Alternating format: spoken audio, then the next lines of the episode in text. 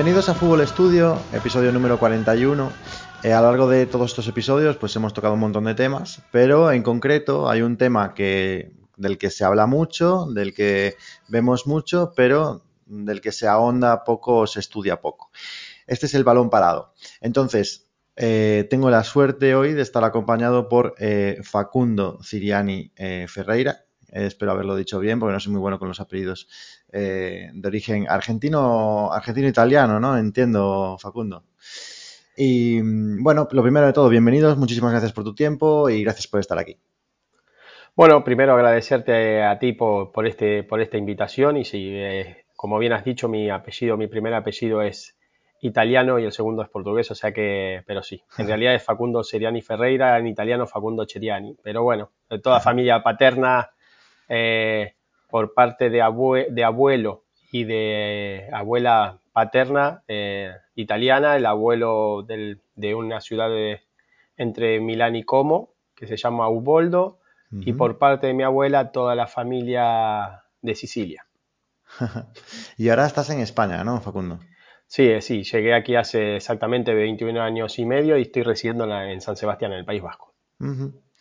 Y bueno, Facundo, pues lo primero que quería saber es un poco acerca de ti, de cómo como además de ser entrenador, que eres entrenador, eh, te has orientado a especializarte en algo como es el balón parado. ¿De dónde sale esa pequeña afición y, esa especialización? Bueno, a ver, eh, yo en, realidad en Argentina compaginaba baloncesto con, fútbol y, debuté muy eh, con, no sé si 16 o 17 años en el baloncesto en un primer equipo y era el base y siempre tenía esa pasión por el, por el tema de las jugadas preparadas, por, qué para todo había una acción, ¿no? O sea, para falta un segundo tenías una acción, falta siempre había jugada. Luego eso trasladado al fútbol ya me, generaba mucha incertidumbre, ¿por qué no se, por qué no se podía trasladar? Y así fue como comencé y doy el salto, bueno, doy el, luego cuando vuelvo a, llego a Europa, eh, empiezo en el año 2004 a entrenar, 2003-2004, eh, y nada, y, me gustaba, siempre me gustó la estrategia, me gustó ver que con equipos que no tenían tantas, no sé, similitudes o no mm. eran tan tácticos, no eran tan técnicos, dije, bueno, si no lo vamos a ganar, lo vamos a tratar de ganar a partir de la estrategia, ¿no? Porque al final, si tenemos una situación, vamos a tratar de aprovecharla. Y así era como yo generaba situaciones y la, los entrenadores contrarios, cuando me vienen, decían, pero ¿cómo puedes tener tantas tantas acciones a balón para cada jugada. Y yo decía, no es que no tengo muchas acciones. Igual tengo cinco, pero de, dentro de las cinco de la número uno tengo dos variantes y al, final eso es, se iba estirando, se iba estirando, se iba estirando. Y ya luego cuando doy el salto al Real Unión Club de Irún, un club de los fundadores de la, Liga Española, ganadora de cuatro Copas del Rey, ahí ya me empiezo a interiorizar en el año 2006 muy profundamente directamente en el mundo de las ABP, sin perder, claro, sin perder mi faceta de entrenador, ¿no?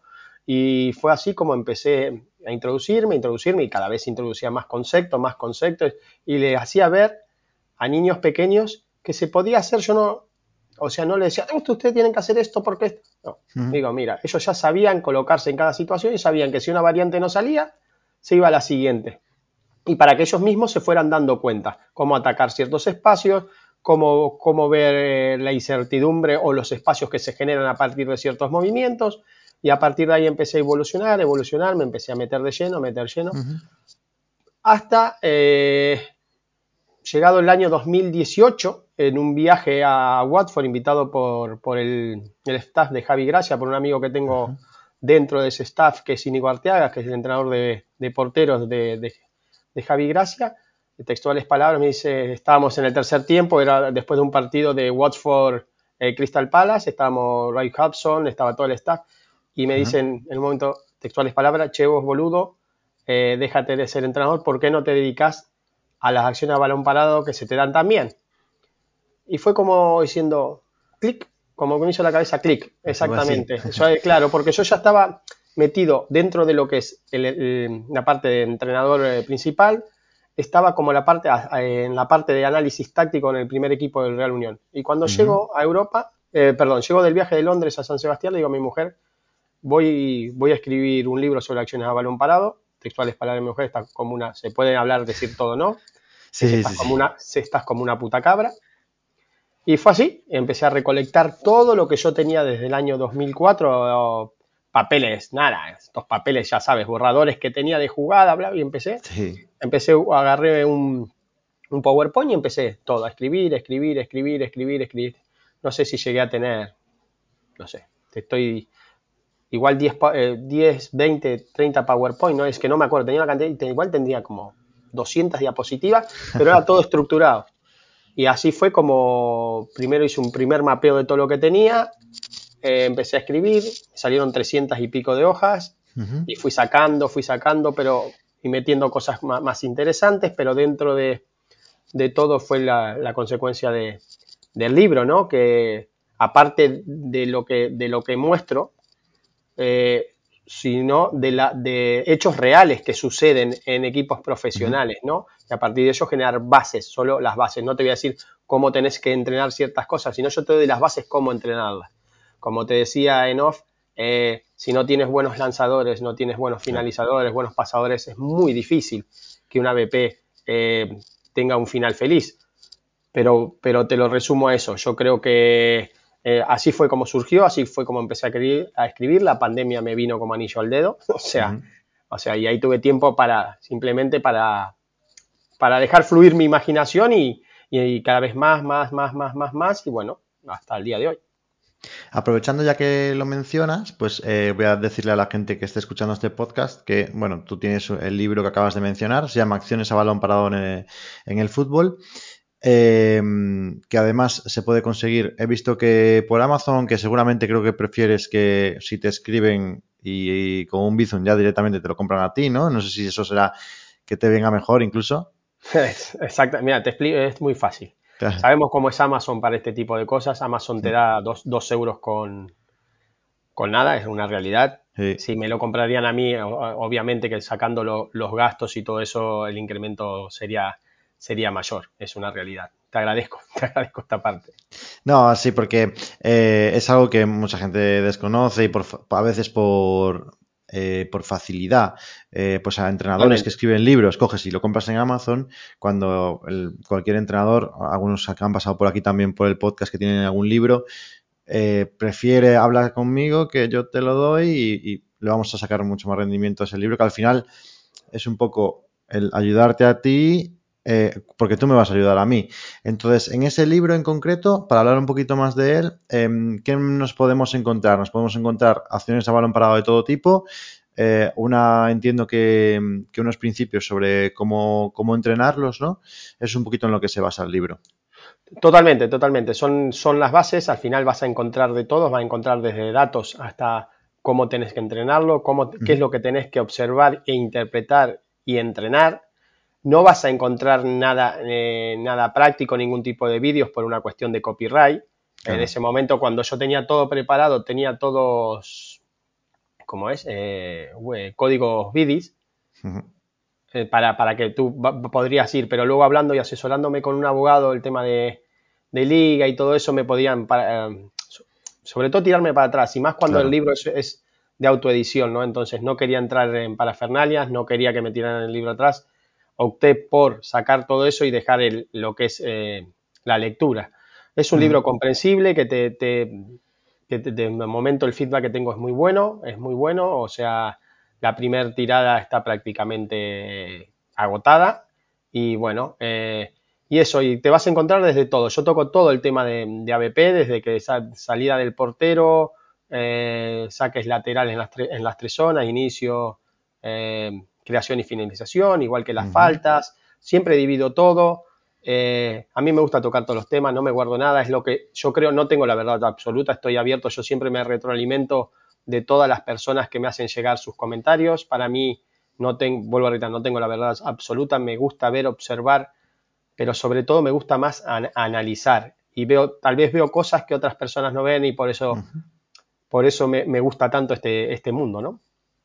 Claro, no es lo mismo la, persona que, está acostumbrada a ver un partido de fútbol entero y no centrarse exclusivamente en nada, sino verlo todo, a que si tú has visto millones de corners, pues seguramente tendrás mucho más conocimiento que, otra persona sobre ello.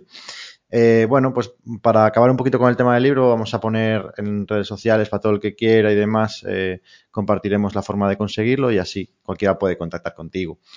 Em, de entre todas las acciones a balón parado, para ti, Facundo, ¿cuáles consideras que son las de más relevancia? Las primeras que deberíamos empezar a trabajar eh, con mi equipo si, quiero o bien sacar un rendimiento ofensivo o bien defenderme de un peligro rival.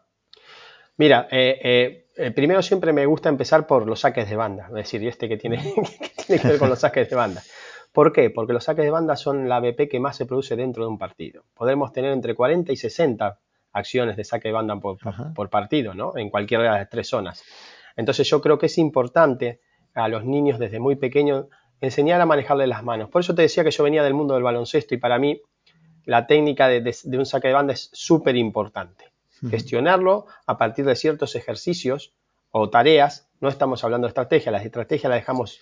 Eh, hay que saber diferenciar, perdóname, esta parte, estrategia a tareas. Estrategia es la que vamos a hacer durante el partido para contrarrestar al, rival y tarea es la que vamos a hacer para que el niño mejore o el, profesional mejore a partir de un saque de banda. Entonces, a partir de eso se pueden gestionar ejercicios que en lugar de salir con el pie, ¿por qué no salimos con, con juego de mano? Y enseñarle al jugador eh, con juegos manuales. No hace mucho tiempo, un club profesional me, llama el, entrenador y me dice, tengo muchos problemas con los saques de banda, gente que ha jugado en primera no sabe sacar, no sabe sacar. Y bueno, eh, pero bueno, eso detrás tiene un trabajo muy, muy, muy grande. Luego, bueno, luego ya vamos el tema de la, eh, defensa, así que dejar portería, la portería cero, que es la que suma siempre, y, también las ofensivas, ¿no? no, no haría uno, uno arriba del otro, sino que eh, yo digo que construir una idea para tratar de neutralizar eh, otra idea, ¿no? Eh, al final se trata de, si yo estoy defendiendo, te tengo que neutralizar. Y si estoy atacando, tengo que dejar que tú no me neutralices. Entonces, al final de eso es lo que te decía. Las ABP se basan en buenos lanzadores, buenos finalizadores y buenos defensores. Claro. Eh, en este sentido, tú que ves em, muchas eh, ligas diferentes, categorías diferentes, para que el que no sepa, pues en, redes sociales, en concreto en Twitter, subes un montón de vídeos analizando jugadas concretas que a la gente pues le puede, le puede tener mucho valor para, empezar a aprender un poco de qué va esto de balón parado y demás. Em, ¿Notas diferencia entre ligas o entre categorías eh, sobre el nivel de las acciones a balón parado, el nivel de ejecución, el nivel de preparación de, esas acciones, etcétera. Sí, sí, sí, sí, totalmente, totalmente. Hasta hace poco tiempo había equipos que no le daban, no le daban relativa importancia eh, a este tipo de acciones, ¿no? Y hoy por hoy ya se ven equipos, sobre todo más en la Premier, y ahora hay, en España mucha gente que está surgiendo, ¿no? Que está ya metiéndose en el staff técnico como solo especialistas o analistas de, este tipo de estrategias.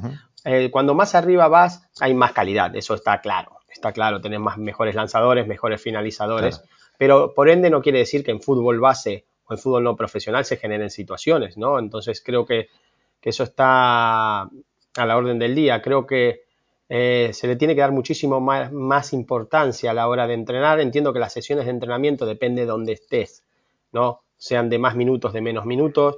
entiendo que a un jugador eh, si está lloviendo o está nevando, no le gusta después del entrenamiento quedarse todo mojado para, para ¿cómo es? Em, para hacer acción a balón parado. Entonces yo lo que, lo, que digo es que durante el entrenamiento, durante la sesión de entrenamiento, se vayan haciendo este tipo de acciones o implementarlas dentro de los partidos que se suelen generar, partidos reducidos. En lugar de salir, hay un, no sé, vamos a decir un juego de posesión de 20 por 40, cuando el balón se va por las bandas, en lugar de salir con el pie, sacamos con un, con un saque de banda. Generemos movimientos a los espacios, generemos movimientos de incertidumbre, busquemos a aquel jugador libre, pero esto tanto para falta, para todo. Entonces, a partir de eso sería mucho más eh, llamativo para el jugador y luego inculcarle en zona de ataque que, una acción a balón, balón te puede definir un partido.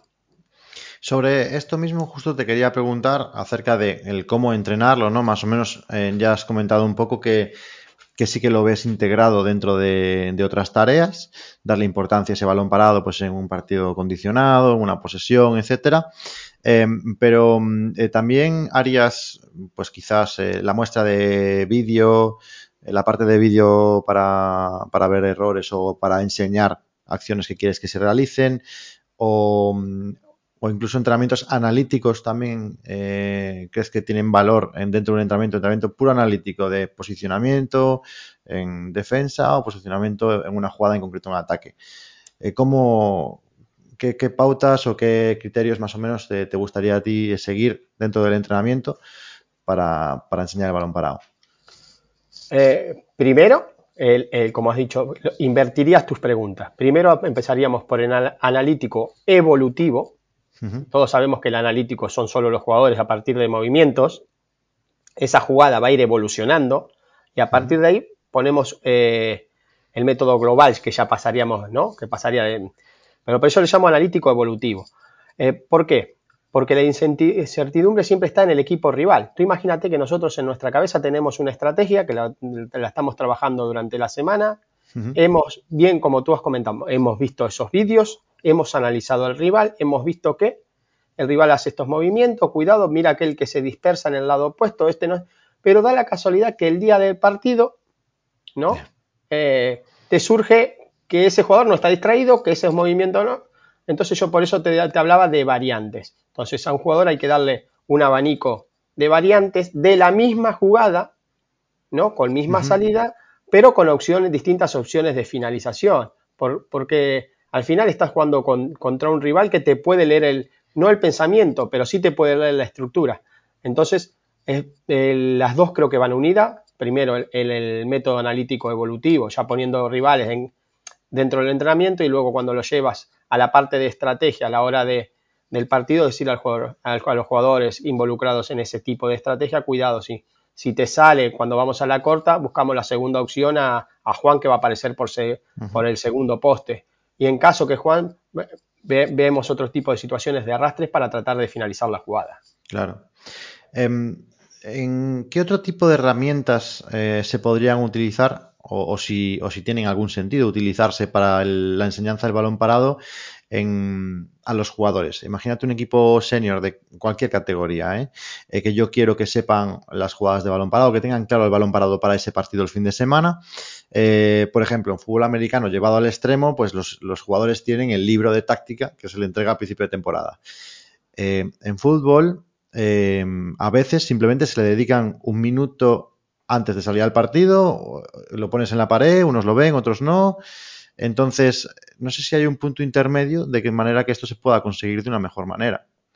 Eh, sí, a ver, eh, como bien tú dices, eh, el fútbol americano está por arriba, el rugby está por arriba, el baloncesto está por arriba, exactamente. Al fútbol todavía le falta, al fútbol todavía le falta, pero has, dicho algo muy importante, solo se le ha dado un minuto, y es verdad.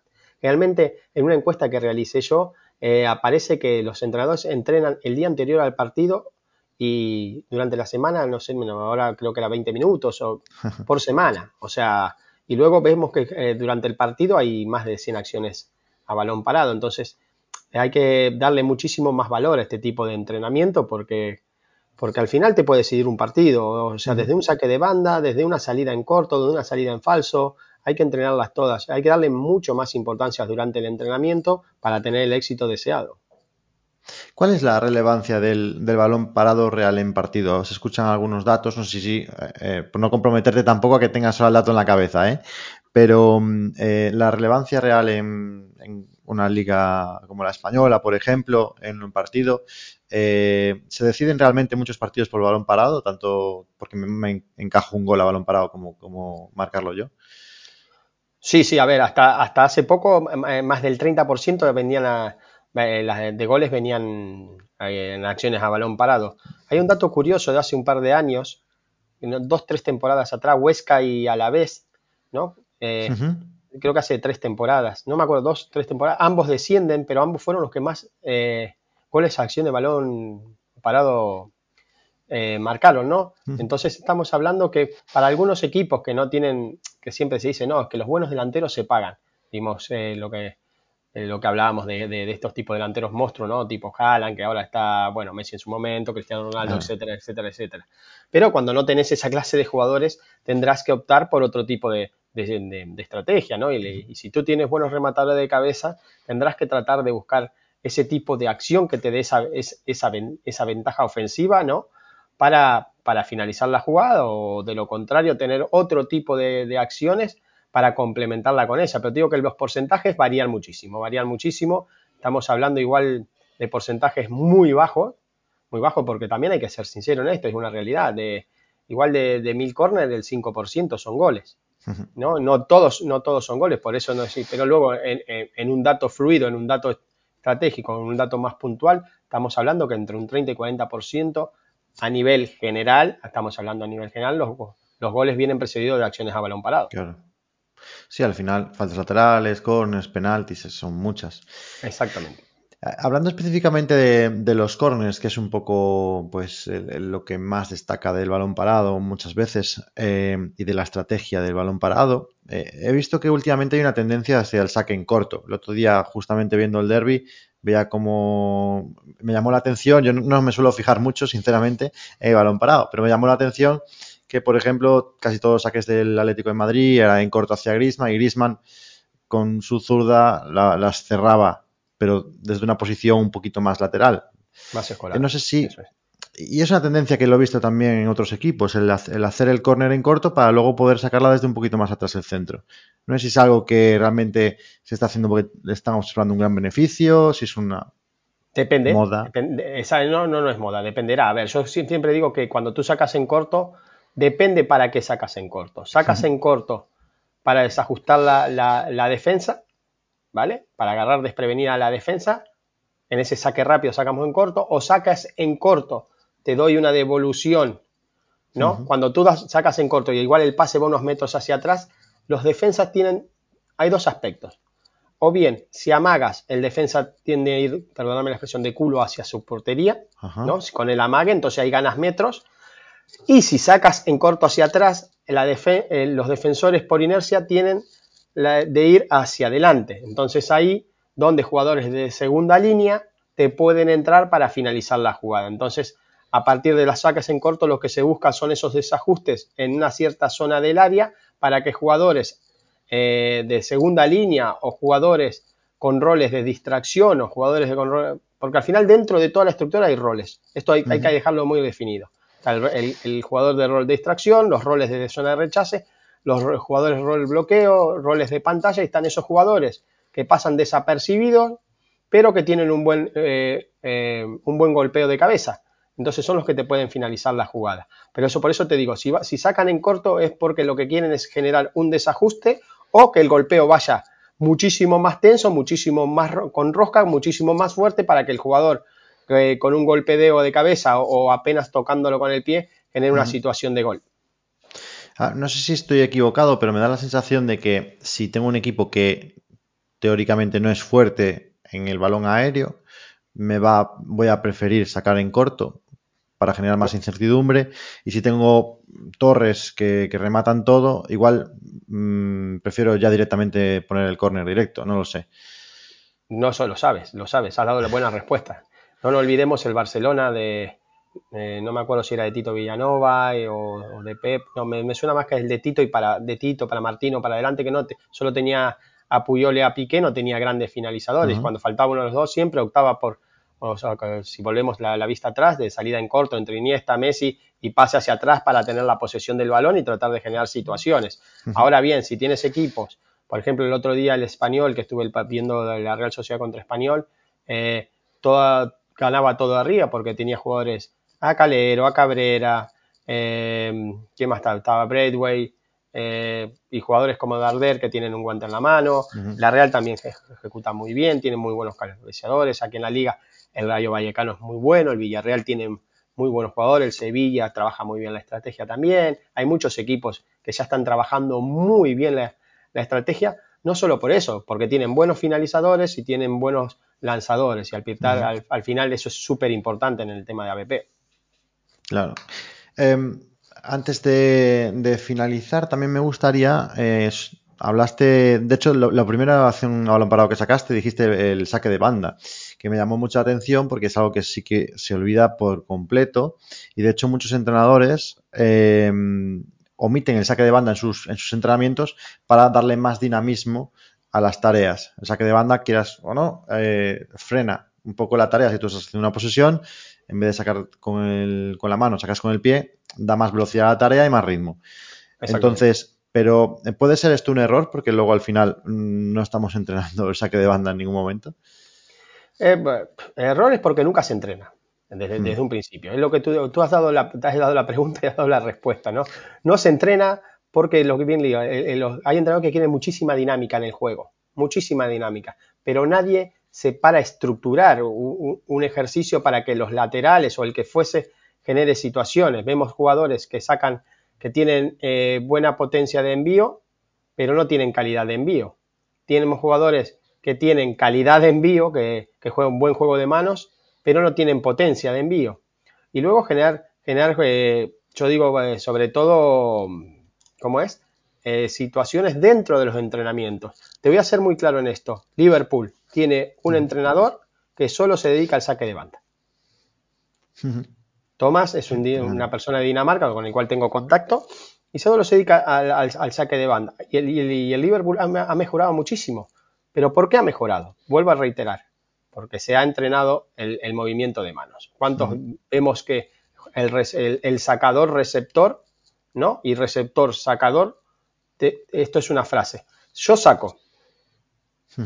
Ahora tú receptor, ¿dónde quieres recibir el balón? ¿Cuántas veces vemos que le tiramos al pecho, a la rodilla y no, y no donde quiere recibir? O se la tiramos a la pierna a la pierna contraria, porque al final en la parte psicológica el jugador no deja, no deja de ser no deja de ser una persona y en el momento de tensión sacas a cualquier eh, eh, sitio. Luego está, una vez que recibe, la tendencia del sacador es generalmente a quedarse estático, o sea, no se incorpora automáticamente. ¿Por qué? Porque el sacador puede ser el siguiente, el siguiente, siguiente receptor. Entonces son conceptos que se tienen que trabajar y tener un automatismo propio también es beneficioso para el equipo. Tengo que saber cuándo puedo sacar en corto, cuando puedo sacar en largo, cuando puedo mirar a aquel jugador que está fuera del radio de acción y de esta forma eh, generar una, nueva situación en ataque, eh, ver aquellos movimientos eh, de, de, arrastres, de apariciones al espacio para que pueda recibir solo. Si son estáticos, los saques de banda no van a servir jamás. Tiene que haber muchísimo movimiento. Y yo veo un problema muy grande, que cada vez que un jugador va a sacar de banda, mis jugadores de mi mismo equipo se acercan demasiado hacia el sacador. Entonces, ¿qué hace eso? Reduce el espacio de acción. Entonces, cuanto más abierto estemos, va a haber más espacio de acción. Cuanto menos espacio, vamos a tener que tener eh, una acción muchísimo más rápida y, generar situaciones de, lo que decíamos, mucho más dinámico. ¿Y qué, claves nos darías tú para, em, para un buen saque de banda, eh, fuiste diciendo un poquito ya, pues ese posicionamiento de a dónde sacarlo y demás. Eh, pero se, ven muchos, muchos errores en saque de banda, sobre todo en, en pérdidas porque saco a jugadores presionados y luego eh, el jugador que, que, recibe prácticamente recibe por sorpresa. Se nota muchas veces que no está preparado para recibir el balón.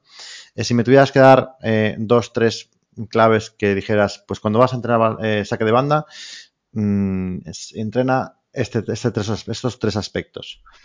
Primero, mira, yo eso lo entrenaba con, gente que no sabía, ponía eh, muy fácil. El aspecto primero son las manos. Hay una mano que dirige generalmente y la otra mano que ejecuta. Los dos dedos siempre así, dándole forma al balón, es importantísimo porque los pulgares son los que determinan eh, el término de donde está el balón y luego la dirección es la potencia.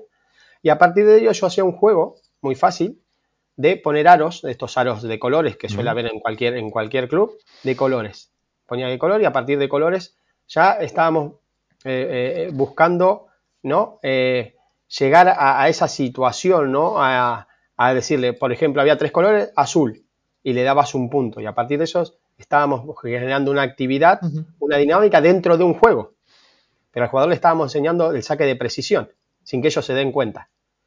Entonces, si ya a eso, eh, pues posiblemente luego poníamos, ya con más adulto, poníamos porterías pequeñas y le decíamos que peguen el larguero, que peguen el pantalla, seguiríamos con precisión. Y luego ya si queremos trabajar el, rápido, por ejemplo, poníamos, teníamos nosotros una estructura como, como de goma, como de rebote. Entonces, hacíamos un saque de banda, al, rebotador, vamos a llamarle, hablando mal, no sé si tiene esa palabra, rebotaba, venía otra vez hacia el sacador y ese sacador golpeaba la entrada, entonces ya estamos generando, a la entrada de tres jugadores, ¿no? Estamos generando una acción, eso en zona de finalización, con centro, saque de banda, eh, un control orientado y un, y un lanzamiento a la entrada de tres jugadores que podían ser los delanteros, los extremos con distintos movimientos. Ahora ya, si queremos tener un saque de potencia como estos jugadores que sacan muy fuerte, ya tendríamos que trabajar con pesos. No lo recomiendo en edades tempranas, pero así a partir de una edad sí, trabajar con, con los balones medicinales de, de un kilo, de dos kilos, no, no, no tirarías más hacia arriba.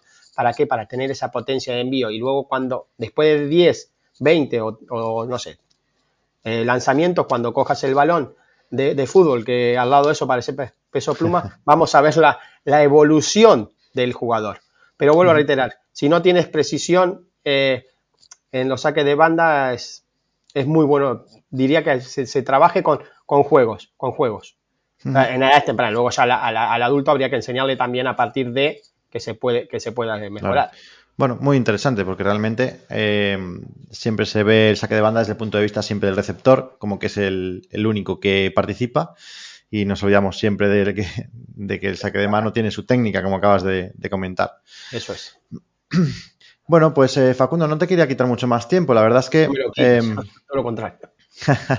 me, ha gustado muchísimo hablar contigo un rato sobre el balón parado. Eh, em, yo he aprendido un montón, así que estoy seguro que también muchos oyentes habrán aprendido. vuelvo a reiterar, aprendo mucho también eh, viendo tus vídeos que subes. Enhorabuena por todo eso, ese trabajo. Está muchas gracias. Muchas gracias. Súper bien realizado. Y, y, animo a todos a que te contacten eh, para conseguir el libro si quieren de verdad aprender a, utilizar el balón parado como, es debido y que es tan importante en el fútbol. Así que, eh, nada, muchísimas gracias Facundo.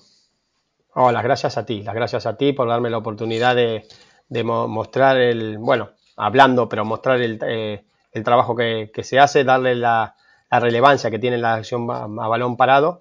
Eh, y yo siempre digo, siempre me gusta terminar con, con, esta, con esta frase que digo, no lo olvides, las, las ABP deciden partidos, ¿no? Creo que que eso resume todo, todo lo, que, lo que creo yo sobre las acciones a balón parado.